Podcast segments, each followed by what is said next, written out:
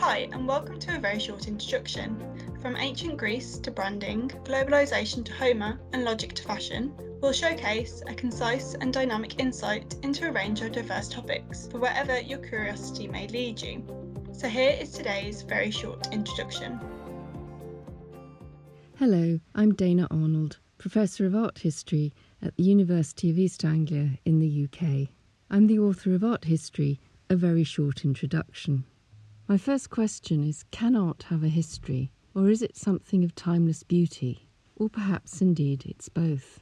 In this book, I think about how we write about, present, read, and look at art in a global context. And I also look at the ways in which art history can respond to different social, cultural, and geographical contexts. What is art history? And is it different from other kinds of histories that might focus on historical figures, for example, or periods or events.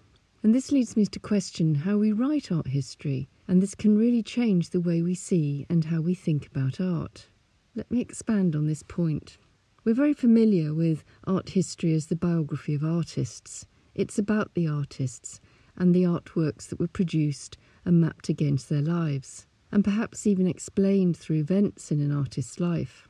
This also implies a sort of historical sequence, as an artist's work is, whether it's a painting or sculpture, can be seen as an early or a late work, for example. But what if we don't know who the artist was? And this is often the case with art from outside of Europe or from prehistory.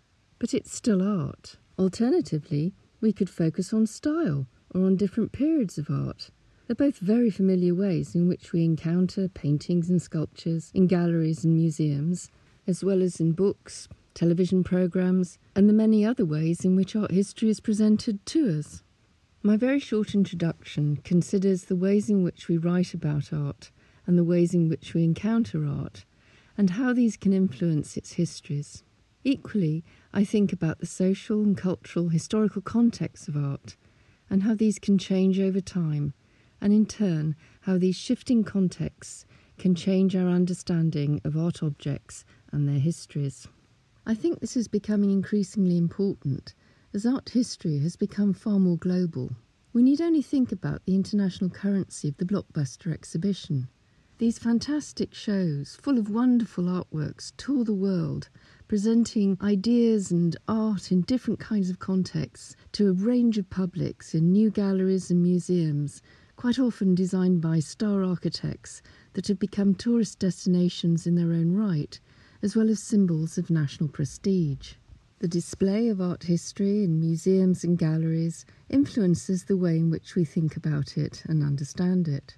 Permanent collections are often displayed in chronological order, and we can take this to imply a sort of idea of progress. We move from Egyptian to Greek and so on and so forth. But does progress through the different rooms of a gallery really equal the progress of the history of art?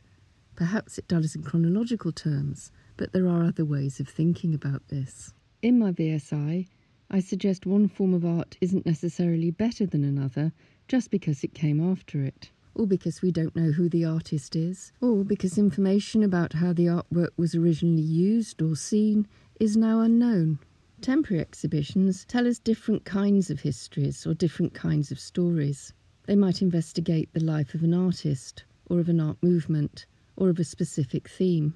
And these are great because they can reconfigure artworks in different ways to present different kinds of histories.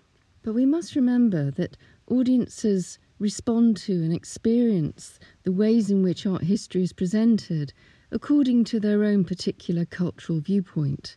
And this can change across geographies and time. In my book, I also question how we think about art history. Does it help if we understand the mind of an artist? And does this help us to understand artworks and their histories?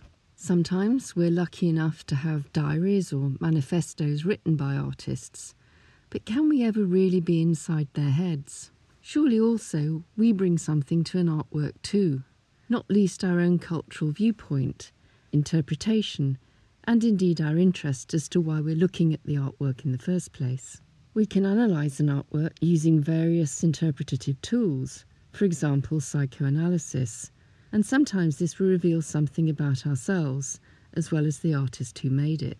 We can also read a work of art to understand the story it tells, or to learn more of the people or places represented through the visual clues that the artist may provide. And this can be a fascinating process of art historical detective work. It is important, however, not to lose sight of the artwork itself. After all, it is a physical object, for example, paint on canvas or carved stone, and we do respond to its presence as much as to the varied and rich histories a painting, sculpture, or any other kind of artwork can reveal.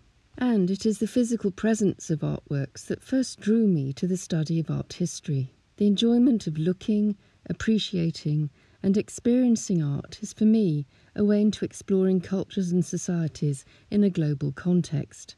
And it enables us to understand that perception and values can change and shift over time, as well as geographies. So, to answer my opening questions, yes, art does have a history, a very rich and fertile one.